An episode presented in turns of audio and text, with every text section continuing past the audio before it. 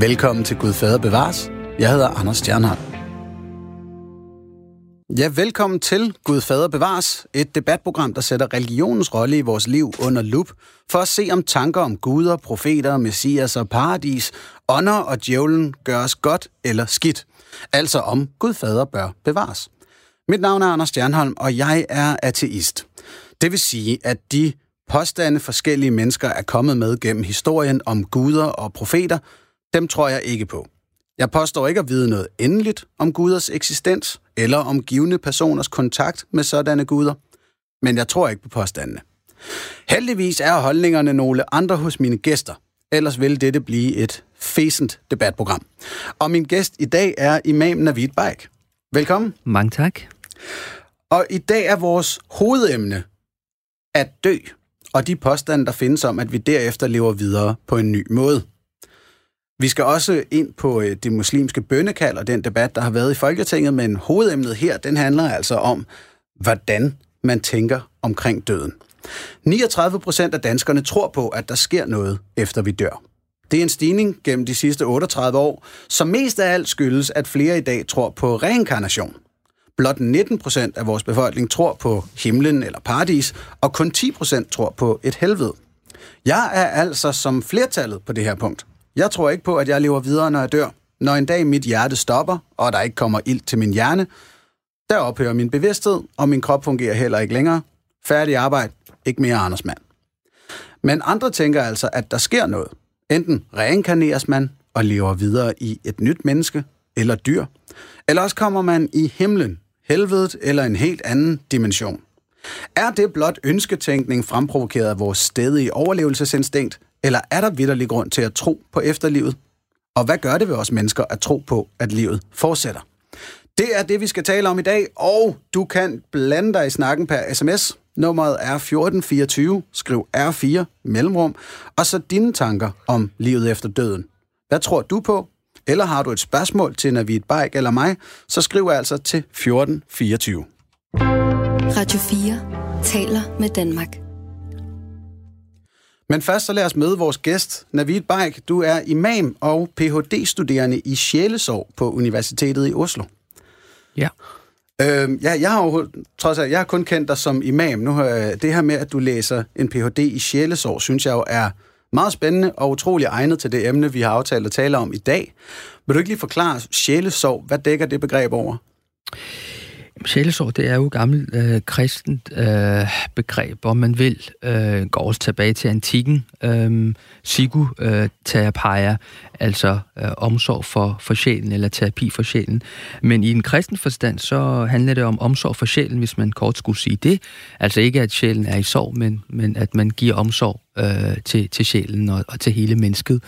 Øh, og det jeg øh, gennem min forskning vil prøve at undersøge, det er, hvordan muslimske patienters trosforestillinger om nogen øh, er, og hvordan de udfolder sig eventuelt, øh, og hvad de tænker, når de er i, i en krisesituation indlagt på hospitaler i, i Norden, det vil sige Sverige, Norge og, og Danmark.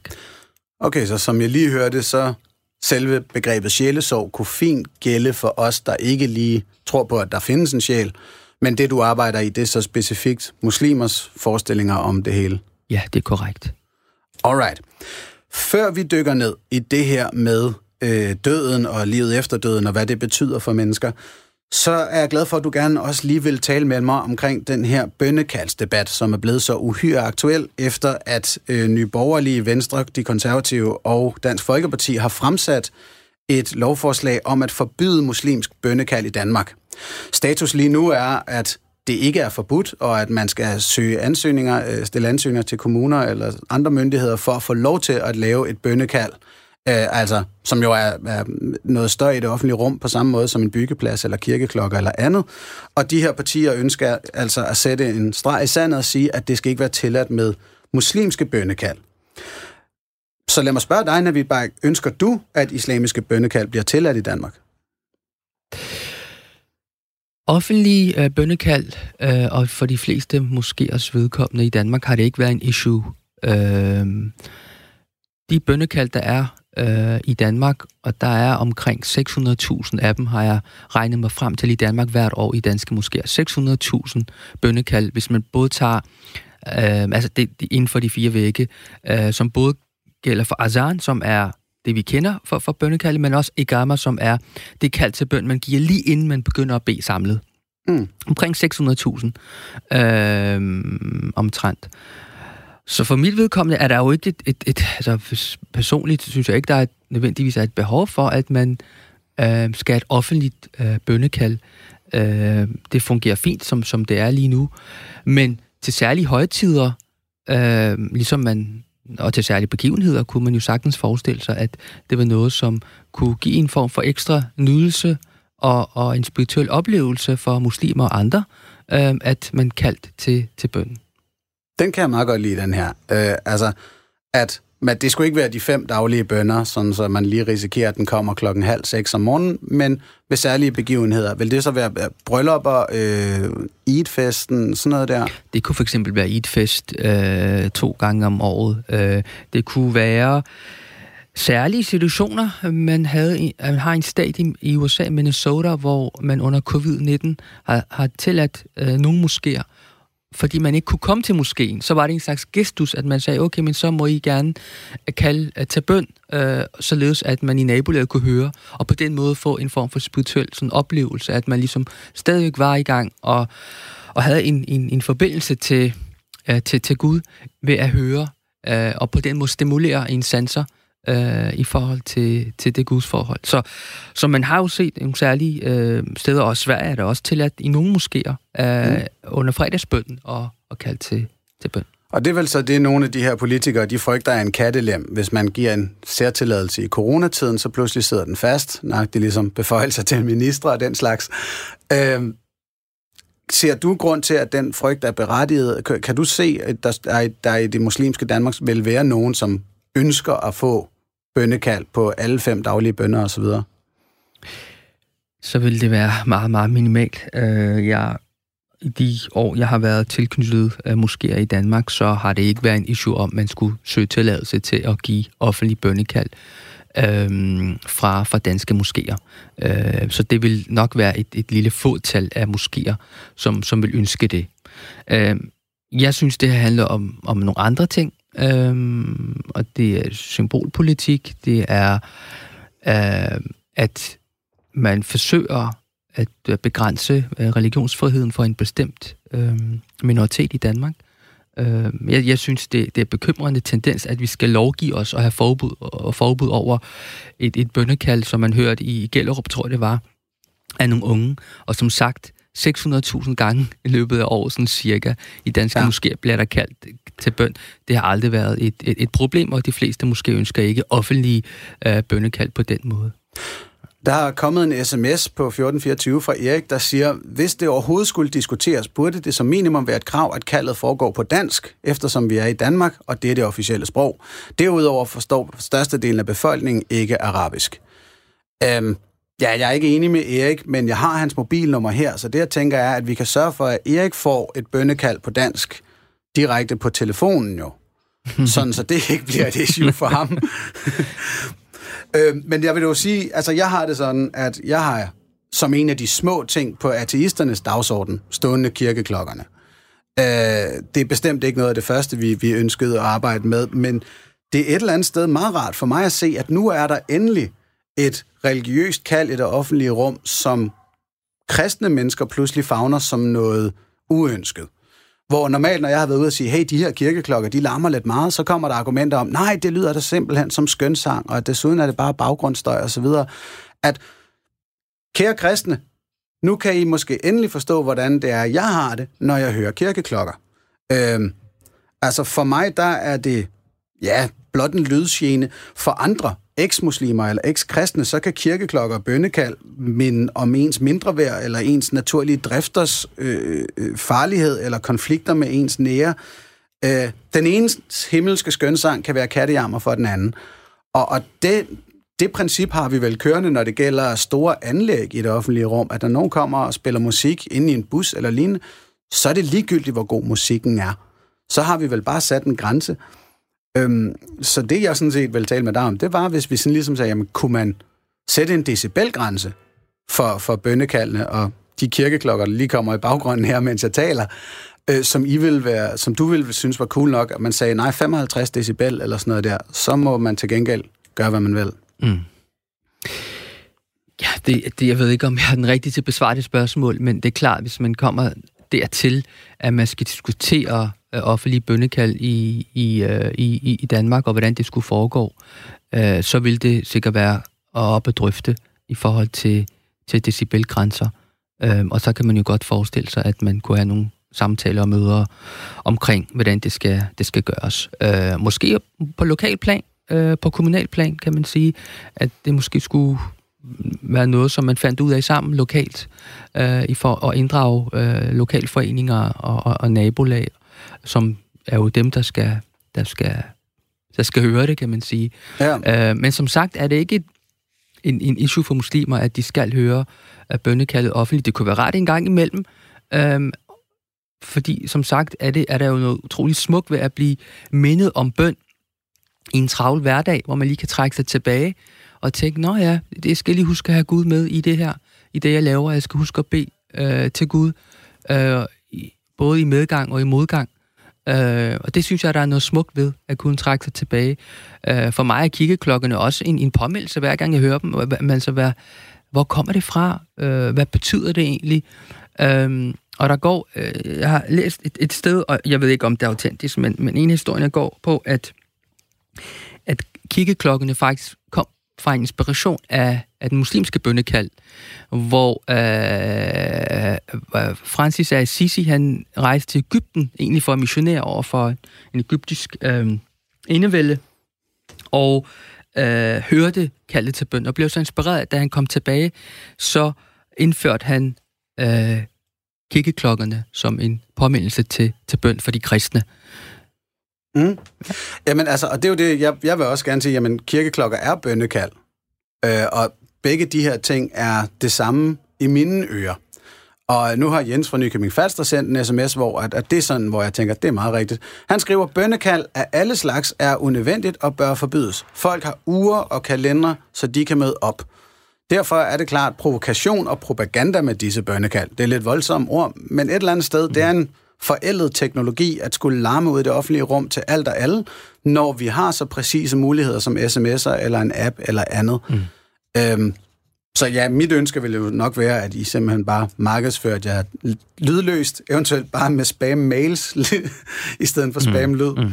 Ja, og det skal selvfølgelig også siges, at folk har i dag øh, kalde til bøn på deres mobiltelefoner. Og der er applikationer, hvor lige på det rigtige klokkeslæt bliver der kaldt til bøn i ens mobiltelefon. Øhm, og det er, det er jo også en måde at, at, at høre kaldet til bøn på, at blive påmindet om, om Gud, og, og på den måde trække sig tilbage og, og bede sin bøn. Så der er forskellige muligheder at gøre det, for det er derfor ikke kommer med sådan en, en klar udmelding og siger, men det er bare lige præcis den metode, vi skal have. Øh, det skal være noget, der er åbent til diskussion. Men igen, det skal ikke gå hen og blive symbolpolitik rettet imod en minoritet, øh, og for noget, som slet ikke overhovedet er et problem. øh, og det sender bare nogle dårlige og nogle, nogle triste signaler til Danmarks største minoritet, som er, som er muslimer, jeg henviser til. Det er jeg meget enig i. Så lad os lukke den der og komme frem til snakken om efterliv. Radio 4 taler med Danmark. For hovedemnet i den her udgave af Gud Fader bevares er døden og efterlivet. Hvad sker der efter vi dør? Og jeg har besøg af Imam Navid Baik, og derudover så kan I lytte og blande jer på sms'en 1424, skriv R4 mellemrum, og så dine tanker om livet efter døden. Hvad tror du på? Eller har du spørgsmål til mig eller Navid, så kan du altså skrive til 1424. Og Navid, lad os øh, prøve at høre, hvad er det for et efterliv, du og andre muslimer forestiller jer? Øhm, for det første er det vigtigt at, at snakke om døden først, fordi døden er ligesom passagen ind til det næste liv, og øh, døden er et faktum for muslimer. Døden er noget, muslimer er, bliver anbefalet øh, om at, at, at lade sig påminde om. Øhm, døden er en refleksion også for, at livet ikke varer for evigt, øhm, men også, at der er noget, som venter, øh, og noget større, øh, der, der venter i, i efterliv. Og døden er en form for kan sige, livet er en form for eksistens, og døden er en anden form for eksistens. Så man dør ikke på den måde, som at alt bare ophører. Øhm, Og det er der forskellige øh, beretninger om, og Koran snakker også om det. Der er forskellige øh, tilstande, for eksempel mellem døden og genopstandelsen, som hedder barzakh, som er en slags øh, skærsild, kan man sige, mm. øh, som man også har i den kristne tro, øh, hvor man har en bevidsthed, og, og vil kunne mærke himmel og, og helvede, og, og på den måde øh, også have en form for, øh, ja, for, for bevidsthed Du siger øh, for noget, livet. noget større. Ja. Er den eksistens, der kommer efter døden, større end den, vi har gang i her? Ja, i den forstand, at den er evig. Øh, I den forstand, at den er, at den fuldender øh, livsrejsen. Alright, Øh, så det næste liv er evigt. ja, Hvor ved du det fra? Det er klart. Alle mennesker, som, som har en religiøs tro, de hæfter sig jo ved deres religiøse traditioner. Øh, og, og mit udgangspunkt øh, som, som imam, det er jo, at jeg, jeg har en, en, en tiltro til øh, og en vidsthed om, at det er Koranen og, og profeten, han, øh, tal, når han taler, eller de taler om, om døden, det forståelse af døden, som, som jeg også har. Det er jo det, man kalder for, for tro og, og for religion. Øh, så når Koranen snakker omkring døden, så er der primært fem øh, forskellige øh, måder at, at snakke om døden på. Øh, Koranen snakker blandt andet om, om genoprettelsens kraft, for eksempel når han giver liv til planter, øh, træer, øh, mm. så naturen og naturens død og genoprettelse, og her også øh, med menneskers øh, liv og død. Den anden form for øh, død, Koranen snakker om, det er hjertets død. Det er, når hjertet bliver betragtet som noget sensuelt, som, som en, en følelsesorgan. At Ja. det, det spirituelle hjerte, vi snakker om hjertefred, vi snakker om hjerterum og så videre. Så hjertet kan også dø, Mm. hvis ikke den fodres, ligesom kroppen skal fodres med vand og, og, og, og, og, ja, og energi, så har hjertet også brug for det. Og Den- hvis jeg skal gætte, er det så et spørgsmål om, at den her, det her hjerte, den her følelsesliv, det kan leve videre? Ja, det, Okay. ja lige præcis. Fordi det, det, det, vi fodrer vores hjerte med, det er det, vi tager med, kan man sige. Øhm, og, og det gode, som vi tager med, det, det vil vi holde fast i. Det kan væ- være igennem handlinger, det kan være igennem vores intentioner. Så det er en spirituel rejse, som, som ikke slutter. Og, og hjertet har den kraft og det momentum til at ligesom tage det med os i, i efterlivet. Så den tredje form for, for sprogbrug, som Koran bruger omkring døden, det er den intellektuelle død. Altså, Koran snakker meget om de uforstandige, altså dem, som ikke forstår, dem, som ikke åbner sig op og realiserer og reflekterer. Er det hvor mig man- blandt andre? Øh, det, det kan jeg ikke svare på. Når man ikke altså, skældner mellem rigtigt og forkert. Så, så det, det er det, Koran kalder for den intellektuelle død. Så er den psykologiske død, altså der, hvor for eksempel Koran øh, siger et sted, døden kommer alle vegne fra, men han er ikke død. Altså det person er ikke død, selvom at døden at man ligesom er nærmest omgivet af, af død. Og det kan være eksistentielle kriser, som rammer en hele tiden, som er også en form for død. Og så er der til sidst øh, søvnen, som Koran beskriver som død. At det er en slags minidød, om man vil. At når man sover, så øh, kommer man også ind i en anden verden. Man giver slip. Mm. Og det betegner øh, Koran også som en slags for, for, for minidød, som et forsmag på, hvad der egentlig venter os. Så man kan sige, at når vi dør, så vågner vi egentlig op. Øh, og, og, og så indser vi alt det, vi har, vi har gjort og, og, og, og handlet på, eller ikke handlet på, og, og vi vil få en ny form for, for bevidsthed. Så det er de her fem altså, gange. Så, så ens drømme er en forsmag på efterlivet? Nej, altså selve drømmen, øh, den tilstand, vi kan komme i, når vi drømmer, Ja. når vi sover, Ja. det er et forsmag på, på, hvad der venter os. Det er det, jeg mener. Ja. Fordi jeg så er jeg næsten glad for, at jeg ikke tror på det evige liv, for mine drømme er ubehagelige nogle gange. Ja. Øh, Ja. Ja. ja, det kan mine også være, men, men det er ikke selve indholdet af drømmen, jeg mente. Det, det, jeg mener med, det er, at selve tilstanden af at drømme, at sove, det er et, et forsmag på, på, hvad døden egentlig er. At vi giver slip, vi holder op med at være. Uh, vi kommer i en anden bevidsthedstilstand, når vi sover, Ja. og når vi drømmer. Det er det, jeg mener med, at, okay, øh, så at man det er et behøver ikke nødvendigvis at tro, at ens drømme er det konkrete indhold af himlen eller helvede. Ja, lige præcis. Okay, fordi ja. ellers så vil min være fyldt med kvinder, insekter og manglende toiletter. Det er det mest det, jeg drømmer om. øhm, alright. Forstår jeg det rigtigt, at den muslimske tilgang til det her evige liv, der kommer efter, det er, at man skal gøre det godt nok i det her liv?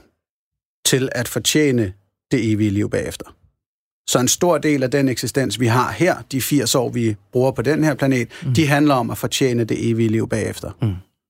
Ja, altså, ja, altså overordnet set handler det om at gøre det gode øh, efter bedste evne, og så lade sig hvile i Guds barmhjertighed, at han ligesom vil, vil, vil, vil, vil se på en med, med kærlighedsblik i, i det næste liv, selvom man ikke har gjort det godt nok. Og der er ikke nogen, der kan gøre det der, der, der er perfekte. Øh, og vi fejler alle sammen. Øh, og med det vidshed øh, er det med ydmyghed, at man går ind til det næste liv, eller burde, men kan man sige, ikke? At, at man ikke er perfekt, og man hviler i, i Guds hænder, om man vil, og at Guds barmhjertighed er det, der er størst. Øhm, og det mener muslimer også. Øhm, blandt okay. andet mener vi, at under Guds trone står der, at min barmhjertighed overgår min vrede. Så det er det, der fylder mest også for muslimer, at man tænker på Gud som, som en barmhjertig Gud i forhold til efterlivet også. Alright, så det vil sige, der er en del regler i bogen omkring, hvordan man skal gøre det her. Altså, øhm, ja. øh, der er de fem bønder, der er pilgrimsrejsen og så videre. At det, du siger her, det er, at i sidste ende, så er det Gud, der dømmer dig, om du lige har nået dine fem bønder hver dag, eller om du har været på pilgrimsrejse, eller givet almisse og så videre. Ja. At det ikke nødvendigvis bogstaveligt, man skal overholde alle de her regler, eller hvordan? Jeg tror ikke, vi skal sammenligne vores egen barmhjertighedsforståelse med Guds barmhjertighedsforståelse. Øh, jeg tror, der venter også en stor øh, overraskelse over, hvordan Guds manifestation og hans barmhjertighedsmanifestation vil forekomme sig på den yderste dag, som vi kalder det for, eller for dommens dag, eller den sidste dag.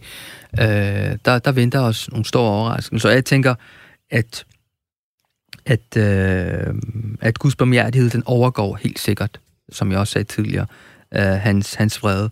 Og det er ikke kun i ritualerne, at han vil dømme os. At det, det er også vores intentioner, det er vores liv.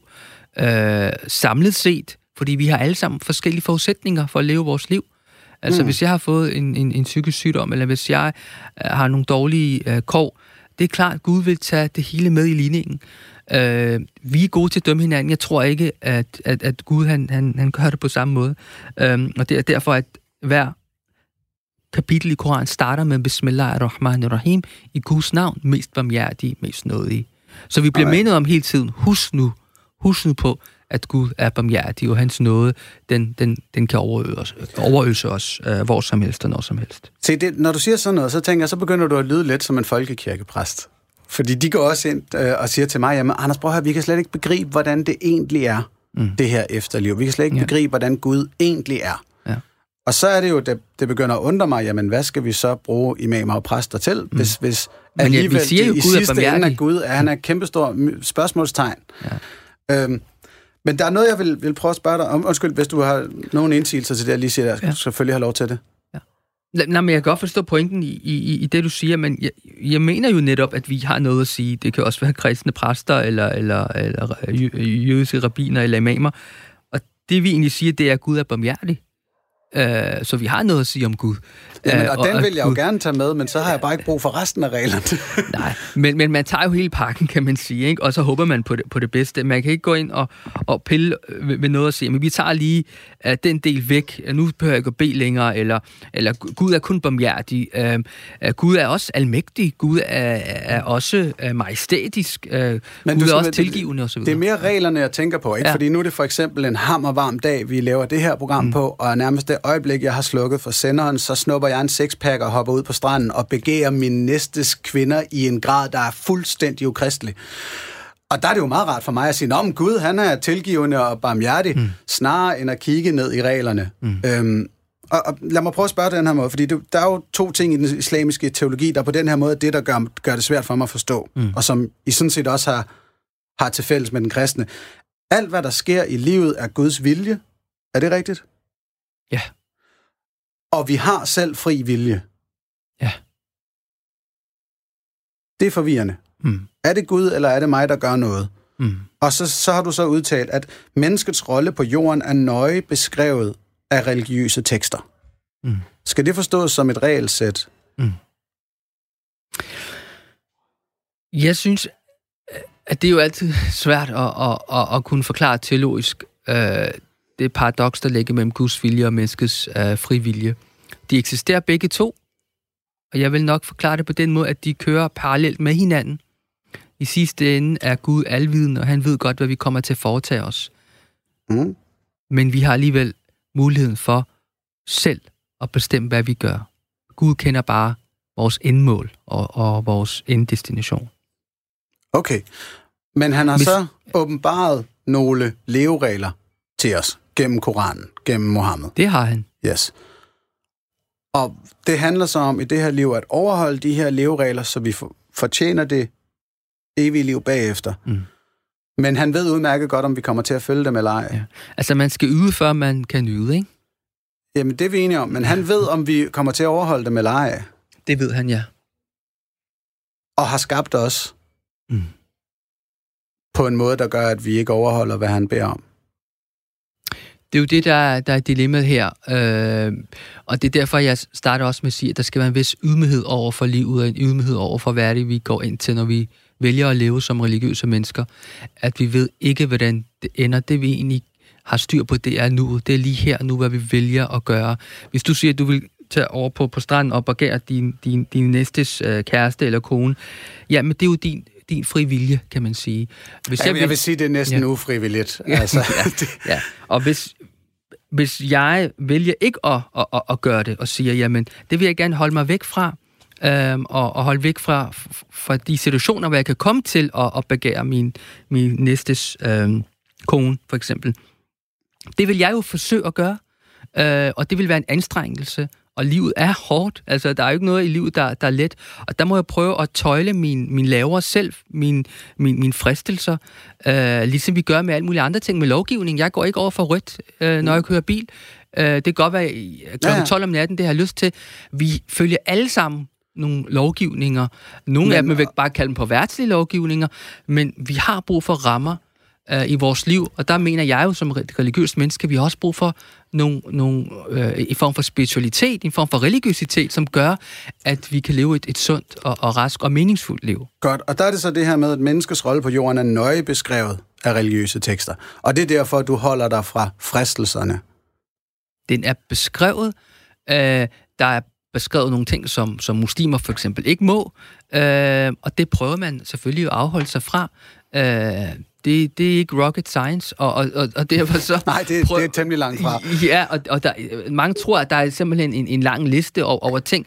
Der er få ting, som jeg kan tælle på, på, på, på fingerspidserne i forhold til de ting, vi, vi ikke må gøre. Uh, og det er nogenlunde de 10 bud, kan man sige, uh, Okay, som altså- vi holder os fra. Og, og resten er frit. Vi lever et, et, et frit liv. Det er ikke sådan, at jeg går rundt og, og her hver sekund kigger...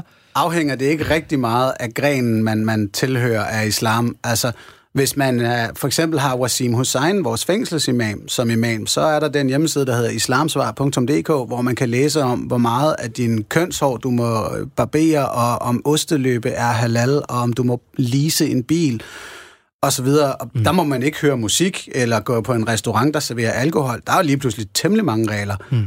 Og så du prædiker så en mere moderat, øh, mere sådan vel selv form for islam. Er det rigtigt forstået?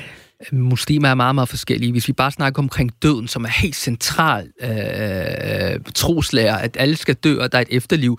Der er for eksempel en meget konservativ øh, øh, retslært, Ibn Taymiyyah, som mange muslimer kender og, og, og følger, øh, som blandt andet øh, har, har den holdning, at faktisk så ophører helvede med at eksistere på et tidspunkt.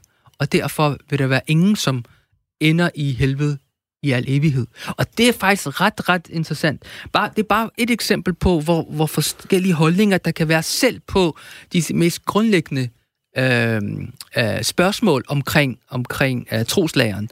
Øh, Okay. Så det her med, med musik, du kan finde så mange holdninger. Der er nogen, der mener, at musik er det kommer selvfølgelig an på, hvilken slags musik, men at musik kan både være noget, som er gavnligt øh, for, for din religion. Der er også nogen, der kan mene, at musik kan, for, øh, kan forføre en til at gøre ting, som, som er haram, er ikke er tilladt. Øh, jeg skal bare nævne Nicolines video for, for, mm-hmm. for at give et eksempel på det, det kan lede hen til. Ikke sandt? Så der er forskellige former for musik, og der må vi holde os fast til nuancerne. Hvad er det, Rosim eller andre mener om, om, om, Okay. om, om de her ting? Så men det er helt hører klart, du musik? Ja, jeg hører musik. Okay. Ja. Der, det er meget godt, vi er inde på noget af det konkrete, og der er kommet en sms fra Jens, der skriver, hvad med de 72 jomfruer? Når man tænker på, hvor meget med ballade man kan have med en, så ligner det mere en straf end en belønning.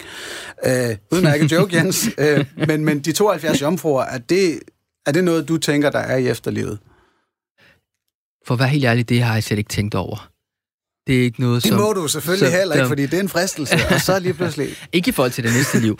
Uh, men, men, men nej, jeg, jeg, det er ikke noget, jeg går og tænker over. Jeg vil også um, påstå at sige, det er ikke noget muslimer, uh, de går og tænker over uh, omkring de her jomfruer, der venter. Koran har en, en særlig uh, sprog, et symbolsprog, også for, for for, for den omgivelse, eller for de omgivelser, den blev åbenbart til, med rindende floder og, og druer og, og, og, og jomfruer, som på det tidspunkt var noget, som man, man, man hivede efter.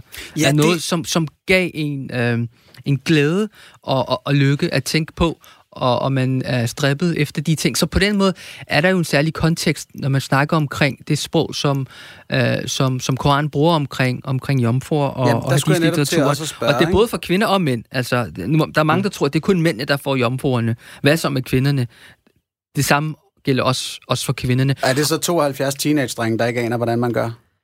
Det ved jeg ikke noget om. Men jeg vil bare konstatere, at, at det er der. Den nydelse vil også være der. Man skal ikke kigge det øh, sådan fra et ydre perspektiv. Man skal kigge på, hvad er det jomfruerne, de symboliserer? Hvad symboliserer rene floder? Hvad symboliserer øh, druer og, og, og frugte og, og, og granatæbler? Så Hvad- det vil sige, det kan godt være, at der er Marabu-chokolade og Tinder-veteraner til os, der synes, at det er en opgradering i forhold til druer og jomfruer. Ja, det kan det sagtens være. det, kan, det vil jeg ikke udelukke, øh, fordi alt det, man behager, vil, vil, vil man få.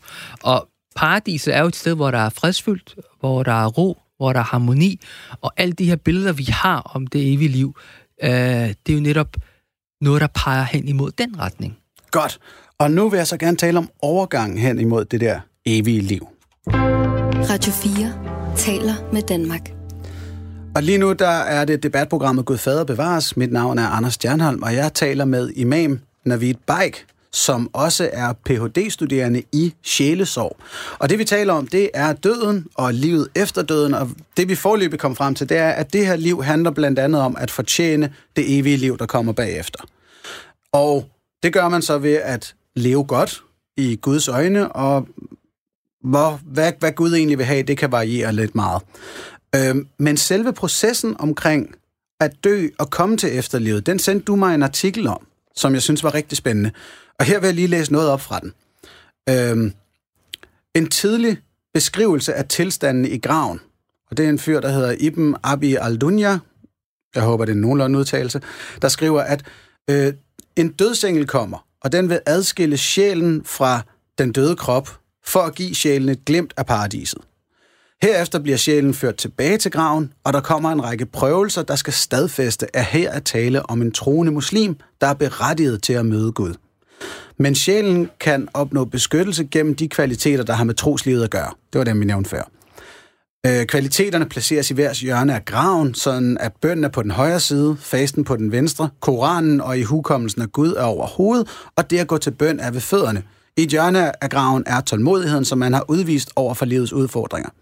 De dyder, som den døde har oparbejdet gennem livet, yder derfor beskyttelse, mens personen opholder sig i graven. Det tænker jeg er lidt hårde løjer. Altså, det er sådan en konstant påmindelse om hele vejen gennem mit liv. At alt, hvad jeg foretager mig, det vil på et tidspunkt... Der kommer jeg til eksamen. Mm. Øhm, og jeg kan så forstå, at du skriver også, den mest udbredte af de prøvelser, som muslimer mener, en person udsættes for i graven, er, at der kommer to frygtindgydende engle, Munkar og Nakir, som spørger den døde, hvem er din herre, hvad er din religion, og hvem er din profet? På disse tre spørgsmål svarer den døde, Allah er min herre, islam er min religion, og Mohammed er min profet. Falder disse svar uden tøven, der ved englene, at der er tale om en troende muslim, der har gjort sig fortjent til paradiset. Derfor skaber de rum omkring den dødes krop i graven, så den udvider sig og lader en mild brise gøre det behageligt for den døde. Men svarer man forkert, der vil pladsen i graven blive trang, og der vil blæse en hed vind, mens en masse døre mod ilden i helvede vil åbnes. Er, er det sådan, man som muslim skal tænke om døden? Tænker du? Der er mange forestillinger omkring øh, efterlivet. Der er mange øh, forskellige billeder øh, af efterlivet og prøvelserne i graven. Dem, som, som du har uh, beskrevet her fra den artikel, jeg sendte til dig, det er en af dem. Uh, der er mange andre er forestillinger om, omkring. Om det, hvad siger du? Er det din forestilling om døden og efterlivet Nej, det er ikke min forestilling. Det, er, det kommer fra, fra en hadith-beretning, altså fra profetens øh, forståelse af, hvordan det vil være i, i graven, og de prøvelser, der vil være i graven, som muslimer tror på, øh, som øh, er en del af deres øh, hvad kan man sige, troslager, at der vil være et liv efter døden, og der vil også være øh, en prøvelse i graven. Øh, ligesom, Hvad tror du på? Det tror jeg også på. Jeg, jeg, det er også din forestilling om processen, det her? Ja, min De her for, to frygtninger. Ja, det er lige præcis. Ja, altså, ja, øh, at der kommer nogle spørgsmål fra, fra nogle engle, ja. Men jeg vil også sige, at der er forskellige øh, holdninger til det. Der er nogen, som, som, som ikke mener, at, øh, at den her de, som benævner spørgsmål omkring øh, omkring øh, himlen og, og, og Gud undskyld og, og profeten, at det kommer til at foregå, øh, fordi de ikke tror på barzakh, altså selve skærsild øh, perioden. Øh, og den gruppe af muslimer vil du også møde. Mm. Øh, så, så der er forskellige beretninger. Men så vil jeg hellere bare tale om, hvad du tænker. Ja, altså jeg, jeg, jeg, jeg tænker på, at døden er noget smukt. Jeg tænker på, at øh, døden for mig er et møde med, med, med noget større, med ens, med ens Gud, med Allah, øh, og noget, som jeg personligt øh, glæder mig til og, og venter øh, til at, at, at møde. Øh, og det håber jeg også, at gøre. Men, men det, lige det, den der proces lyder jo super ubehagelig. Det kommer an på, hvilken del det er. Øh, ja, nå, men altså, og samtidig, så du, du citerer også i den her artikel øh, en, en lært for at sige, eller som jeg kan forstå det, at ens årsager for at have levet det gode liv, mm. for at have forberedt sig korrekt til den her eksamen, det skal helst være øh, øh ren kærlighed til Gud, der mm. skal være motivationen. Det er ikke godt, hvis man bare har været god ud af frygt for Gud, og heller ikke, hvis man har været god hovedsageligt for at få belønningen af det videre, det næste liv. Er det rigtigt forstået? Mm.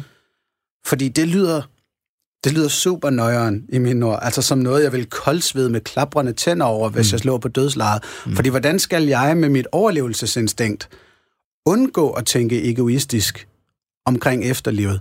Mm. Hvordan skal jeg overtale mig selv til, at jeg tænker, at det er ren kærlighed til ham, der har lavet reglerne om, at nu kan jeg enten risikere at brænde eller mm. leve lykkeligt? Mm. Kærlighed har, har mange ansigter, øh, og jeg tror, at vi skal være ydmyge over for øh, Guds plan med os.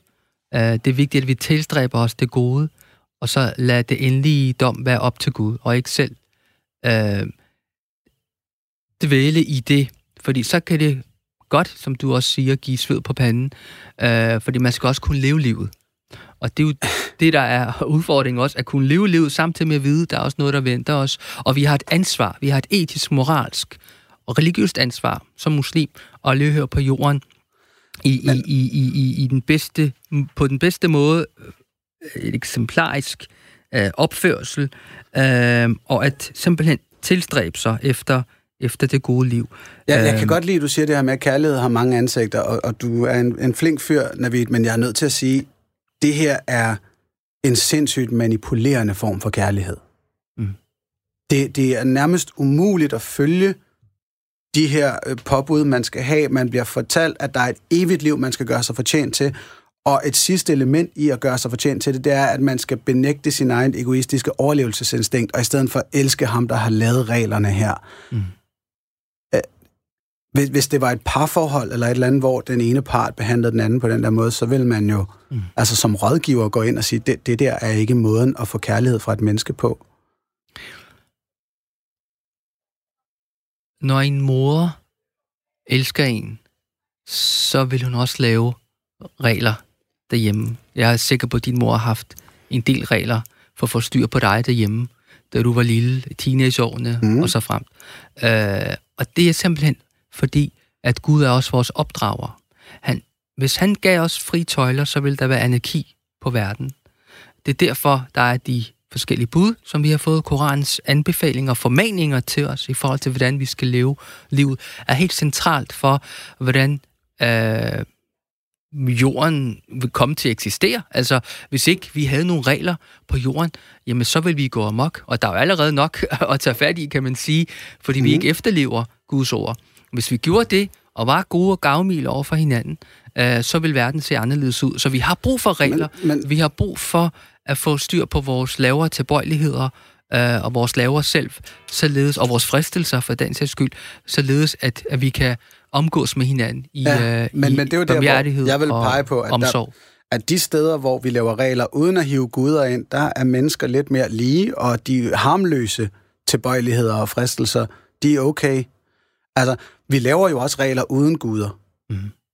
Her, der kommer der, hvis jeres Gud findes, en Gud og laver regler om, at vores naturlige drifter er forkerte, og at vi he- igennem hele livet skal lægge rigtig meget bånd på os selv, for at vinde et efterliv, få et efterliv, som han også har indrettet, og til med må vi ikke af egoistiske årsager tilstræbe det her efterliv. Det skal være i kærlighed til ham. Mm.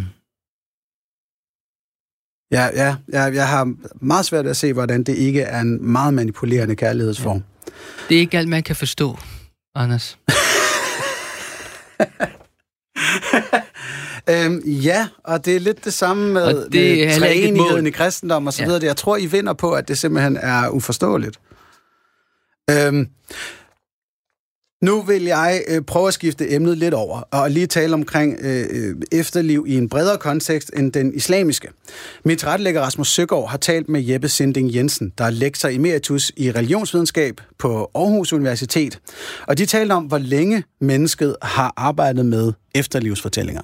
Det går jo altså meget langt tilbage. Stenalder og længere, ikke sandt? Så, øh, så det, jeg tror, det er noget, som mennesker har optaget af, lige så længe som de har været i stand til at tænke over livet. Fordi når man, så skal man jo også tænke over ikke-livet. Ikke? Hvad, hvad sker der, når vi ikke længere er her? Øhm, og no, nogle af de mest fantastiske eksempler på det, det er jo faktisk det, vi har fra egyptisk oldtidsreligion, oldtidskultur, pyramider, gravkammer og så videre, man kan... Hvad har, hvad har pyramiderne med sådan efterlivsmyter at gøre? Jamen, de handler, de handler jo simpelthen om, om, om, om efterlivet. De handler om, øh, hvordan vi lever øh, videre eller evigt, altså hvordan vi, det vil sige de gamle Ægypter, forestillede sig, at livet var øh, i underverdenen, for eksempel. Så, så det, er et meget godt, det er et meget godt eksempel på sådan helt konkrete idéer om, at, øh, at, at de døde lever videre på, på en eller anden måde. Okay, så, øhm, så er der vel, altså, ret god evidens for, at, at de her efterlivsmyter ligesom har været udbredt over hele verden? Ved du hvad? Jeg vil sige ja til det. Uh, jeg tror, med nogle ganske få undtagelser, der har alle religioner gjort rigtig meget ud af det. Så jo, altså vi, jeg tror ikke, man har fundet nogen såkaldt naturfolk eller primitive stammer eller sådan noget, som ikke har nogen idéer om, hvad der skete med os efter døden på nær nogle, jeg vil sige, på nær nogle meget sådan specielle, moderne forestillingsuniverser, så, øh, så er det altså helt, helt almindeligt, og, og jeg vil sige universelt, at man, at man har tænkt over, hvor, hvor skal vi hen, når vi ikke er her længere. Og så, og så i øvrigt meget med, at man bliver genfødt. Og det er jo fra inuitkultur til afrikansk forfædrekult og så videre. Helt, helt, helt, helt almindeligt udbredt, at man, at bedstefar kommer tilbage, eller bedstemor kommer tilbage. Det, hvordan, hvordan kan det være, at, at mennesker i, i så høj grad har brug for en, en efterlivsmyte? At det, det har noget at gøre med vores generelle psykologi, øh, vores måde at forstå, altså vores kognition af, af, af verden og os selv, og, og det vi er, fordi vi er, og øh, hvordan vores hjerner fungerer, fordi vi er hele tiden ved at prøve at finde ud af, hvad der, hvad der sker øh, i næste øjeblik, og, øh, og hvad der sker måske om en time eller måske om 10 år. Altså vores, vores hjerner er sådan en slags forudsigelsesmaskiner, så vi kan simpelthen ikke lade være med at være nysgerrige og tænke på, hvad sker der, når, når man ikke længere er her? Hvad, hvad er der sket med dem, der holdt op med at trække vejret? Øh, så øh, det, er en, det, er en, det, er simpelthen en del, det er simpelthen en del af vores forsøg på at forstå verden, ikke baglæns, men forstå den forlæns, fordi vi lever den forlæns. Øh, så det er altså en, en generelt menneskelig øh, konventionspsykologisk egenskab, evne eller tilbøjelighed. Vi kan simpelthen ikke, vi kan simpelthen ikke lade være med at tænke på. Vi kan ikke lade være med at tænke på i morgen. Det tror jeg, de fleste mennesker sådan vil ikke genkende det. Det er altså lektor emeritus fra Aalborg Universitet, Jeppe Sinding Jensen, der her siger, at det er helt universelt for mennesket at tro på en efterlivsmyte. Hvad gør det ved dig, Navid Bajk, at høre, at man fra oldtidens Ægypten og så videre til den danske stenalder har haft den her tro på efterlivet? Ja, det er universelt, øh, og for mig er det ikke en myte, det er, det, det er en realitet, at der er øh, noget større, der, der venter os. Øh, der, det er, er, så det, der, der er det, håbet, som jeg knytter mig til, det er med at møde vores kære, det er mødet med vores Gud, øh, at det hele ikke slutter her, at, at der at, at alt det, som livet indeholder, ikke bare slutter, men at det fortsætter i en anden dimension, en anden tid og rum, øh, og der er noget andet, vi kommer til at, at, at være i. Så er der retfærdighedsbegrebet, som også knytter sig til efterlivet, at retfærdigheden, den sker fyldest. Der er mange spørgsmål, der skal afklares. Mm. Der er... men, men hvis jeg må blive lidt mere konkret, ja. altså, hvordan kan du være så sikker på, at lige præcis din efterlivsmyte er rigtig, når der er så mange forskellige? Ja. Jamen, jeg tror på det, som, som jeg tror på, og alle har ret til at tro på deres egne fortællinger. Men det er jo en kæmpe ting. Ja. Det evige liv efter det menneskelige liv. Ja. Det er en gigantisk ting, og der er 500 forskellige idéer om, hvordan det ser ud, og, mm. og deraf kommende regelsæt, vi skal overholde. Mm. Mm. Det er jo helt vildt at satse på, at en af dem skulle være rigtig. Ja. det, er, det, er, det er jo ikke til at finde rundt i. Selvfølgelig er der mange forskellige. Og så skal man, man, man kan jo sige det på den måde, at de fleste mennesker på kloden har jo en, en idé om, hvad efterlivet øh, altså har deres fortælling. Fordi de fleste mennesker på kloden, de er kristne, og dernæst er der muslimer, mm. og kristne muslimer til sammen udgør over tre fjerdedel af verdensbefolkningen. Jeg er ligeglad så, med, hvor mange, der tror på et eller andet. Det... Så, så man kan sige, der er jo et eller andet form for monoteistisk konsensus, om man vil, at der er et efterliv, som indebærer et, et møde med men, Gud. Men, men igen, hvor mange mennesker, der tror på en given ting, gør den ikke mere rigtig. Øh, øh, ikke at det er det, du nødvendigvis argumenterer for, men det er bare stadig... Mm når der ligesom kommer fra, fra imamer og præster af et specifikt bud på det her med efterlivet, mm. så er det jo, man får lyst til at stille flere spørgsmål. Nu, skal man være muslim for at komme i efterlivet? Det lyder som om, at det var en af prøvelserne, som mm. du tror på. Mm. Jamen, alle kommer jo til efter, i efterlivet, fordi alle øh, kommer til... Men så får jeg spørgsmålet, spørgsmål. hvem er min profet, hvad er min religion, ja, og så dumper ja, jeg. Ja. Right? Ja. Jeg rører i helvede. Det kan jeg slet ikke udtale mig om. Og hvis jeg har muslimske familiemedlemmer, Ej, fordi, så risikerer de at komme i en himmel, hvor jeg ikke er? Jeg siger bare, Anders, at jeg kan ikke sige, hvem der kommer hvor. Jeg vil heller ikke påtage mig det ansvar og, og, og dømme. Jeg synes helt klart, at vi kan lægge det trygt over på, på Guds Men det du vil jeg gøre. dig ansvaret at guide folk ud i altså at have den bedst mulige sag, når de skal dømmes.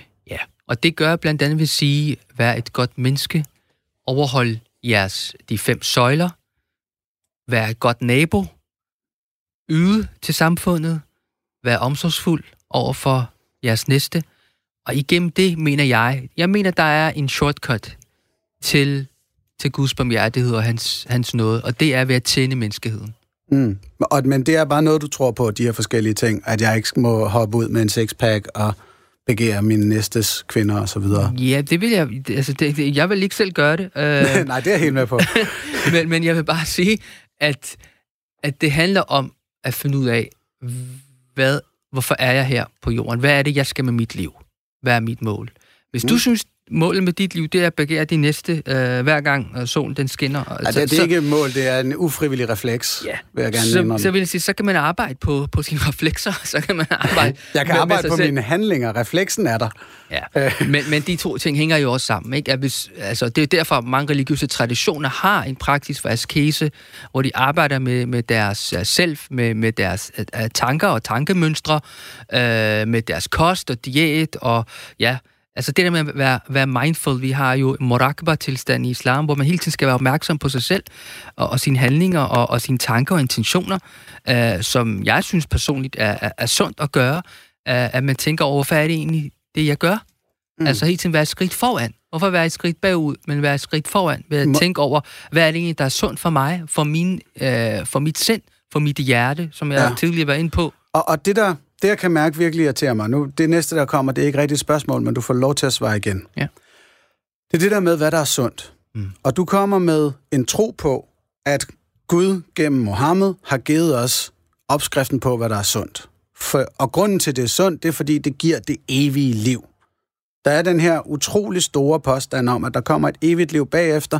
En efterfølgende påstand om, at Mohammed har opskriften på, hvordan man fortjener det her evige liv. Det er jo der, hvor at I går ind og skaber et behov hos mennesket. Mm. Ved at sige, jamen der er et evigt liv. Og der er Jeppe Sinding så inde på, jamen det er noget, der bare ligger i os på grund af overlevelsesdrift. Vi har ikke lyst til at dø. Så når nogen så siger, hey, du dør heller ikke rigtigt, der kommer et evigt liv. Men du får det kun, hvis du overholder bestemte regler. Der har I så lige pludselig taget det skabte behov, og så kommer I med jeres produkt. Mm. Nemlig, hvordan du opnår det her behov. Jeg har meget svært ved at se, at det er synderligt etisk at gøre alt det her, og bede mennesker om at vige daglige bønder, øh, konstant underlæggelse af, af, undertrykkelse af sine egne drifter osv., for at fortjene det her. Øh, det virker som om, vi skaber et behov for at sælge et produkt. Tager jeg fejl?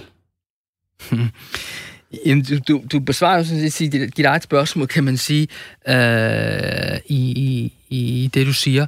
Øh, lad mig prøve at forklare det på en anden måde. Øh, mm. der, var, der var tvillinger i en mors mave. Og den første baby, den sagde til den anden, tror du på et liv efter terminen?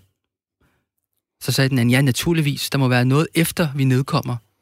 Måske er vi herinde i livmoren for at forberede os på, hvad der venter. Det er jo det rene volapyk, sagde den anden. Der er intet liv efter terminen. Hvordan vil det se ud? Så det er den første baby, der er frisk optimistisk, siger, jamen jeg ved det heller ikke selv, men måske er der mere lys derude. Måske kan vi gå på vores ben og spise for vores mund. Den tvivlende baby fik et grineflip. Det er jo absurd. At gå er umuligt. Spise med vores mund, det er moderstrengen, der giver os føde. Og efter vi fødes, ja, men så kommer vi. Selv ikke nogen steder. Ingen er kommet ud herfra. Når terminen er afsluttet, er der intet liv. Der er kun mørke og frygt. Så siger den begejstrede baby, jeg ved det ikke helt, men jeg ved, at vi kommer til at se mor, som vil tage af os. Mor, sagde den første tvilling, hvad fabler du om? Tror du på mor? Hvor er hun nu? Jamen, hun er alle vegne forklarede babyen med ro og tålmodighed. Det er i hende, vi lever, og uden hende vil denne verden ikke eksistere. Jeg ser hende ikke, så det er kun logisk, at der ingen mor er. Så forklarer den anden tvillingbaby, nogle gange, når jeg er helt stille, så kan jeg høre hende, jeg kan mærke hende. Jeg tror på en virkelighed efter terminen, og vi er her for at forberede os på denne virkelighed. Så maven er denne verden, Ja, Termin er dødsøjeblikket, og tvillingerne, ja. det er os, Anders. Det er os to, ja. der snakker. Der Lige er, nær. Altså, I, I den der historie, ja. hvis tvillingen, der tror på, at der sker noget efter, de bliver født, øh, hvis den anden tvilling får ret, eller det gør, det, det gør han ikke, men, men, men selv hvis de fulgte den tvillingsråd, så vil de stadig blive født. Den her tvilling, der siger, jeg tror, vi er inde i moren, og vi skal gøre os klar til at blive født. Hvis den tvilling gik i gang med at sige, og her er 25 forskellige leveregler, du skal overholde, for ellers kommer du ikke med ud, så vil jeg have et issue med den lille tvilling. De er, det er et symbolsk øh, historie, der fortæller lidt om håbet, fortæller lidt omkring, at nogle gange kan det være, at vi ikke mærker og føler, hvad der er rigtigt lige her og nu, men det kan sagtens være, at det kommer, at der er lys for enden af, af, af tunnelen. Uh, jeg synes, at have et optimistisk livssyn, det er noget, som giver mig uh, glæde og, og livsdrift. Drift. Ja, uh, men ser du at, der, at, at det ikke bliver optimistisk af at tro, at livet stopper? Ja, det synes jeg. Fordi, som jeg var inde på tidligere, at der er noget med, med håbet, der er noget med retfærdigheden, Men så der er noget med kærligheden. Prøve at se. Jamen, det har du sagt. Ja. Så lad mig lynhurtigt, fordi vi har kun 45 sekunder tilbage at sige, ja.